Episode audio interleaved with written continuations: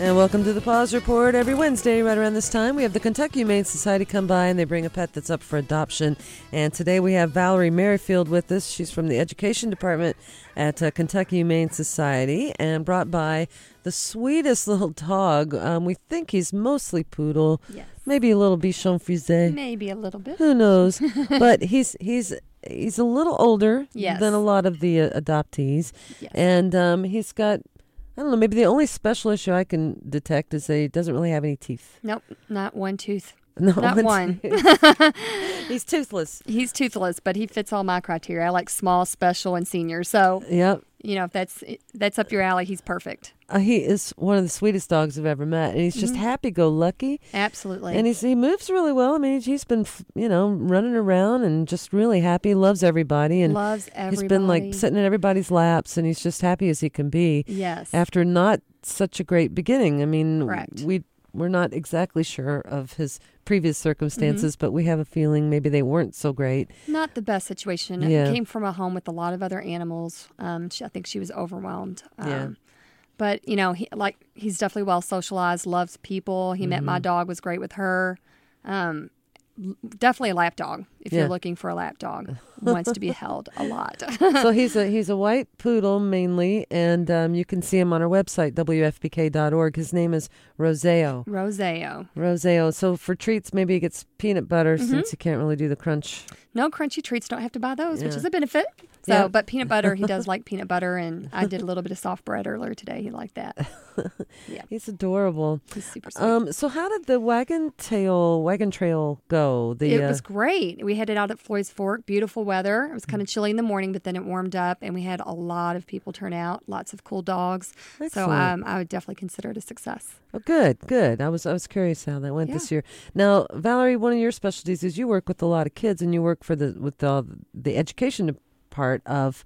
You're the educational manager of Kentucky Humane Society, but you've also got summer camps coming up. Mm-hmm. Oh yes, summer camp. Mm-hmm. Uh-huh. We have camps at both of our locations, um, and we have camps for all ages six to sixteen.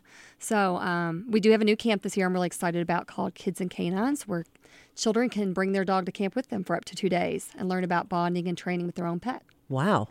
Yeah, it's pretty special. Um, what kind of criteria do they have to meet? Because I would I would think just to bring your dog to something. Right. They might do have have, to, um, have an evaluation to come to that by Yeah. our um, behavior managers at the pet resorts. Yeah. But if they pass that, they're ready for camp. And um, I've done a camp like this in the past, and it was extremely successful where kids brought their dogs. And it, you know, the kids like to show off their dogs, but they're also learning some new training tr- tips and grooming tips. And the dogs love it too. You know, if they love kids or they love activity and are an active dog, it's Mm-hmm. perfect. It's good for Mm-hmm. everybody.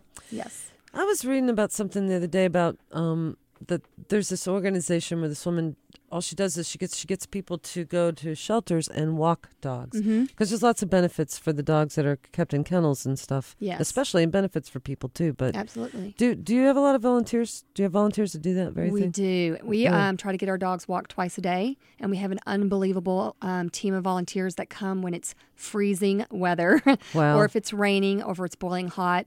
And some of them are coming every week. I see their faces, you know, every Thursday, every Wednesday. So we definitely have some amazing people that are extremely dedicated. And even if it's bad weather, they team up and figure out who's going to be able to make it out. You know, if it's it's snowy, who's going to make it out to make sure the dogs get walked. That's great. Yeah. I love that. I guess people can always go to your website and find out more about volunteer opportunities. Yes, we and- always need volunteers. Okay. Absolutely. Well, that's kyhumane.org. Again, check out uh, Roseo, the star of the Paws Report today, and he is about a 10 year old poodle, 10 year old. poodle mix maybe, Mm-hmm. and um, uh, maybe have a special need just around food just because he doesn't really have many teeth. But Yes. adopting a senior dog is a really rewarding thing to do, and I swear you'd get one of the sweetest dogs on the Oh, planet. he, he's truly irresistible. And I don't, I mean, I say this a lot that I fall in love with dogs, but he is truly, he does meet all my criteria, except that he doesn't have a flat face. I usually go for Shih Tzus, but he is, Yeah. he's amazing. I would love to have him with my family, but I'm done for right now.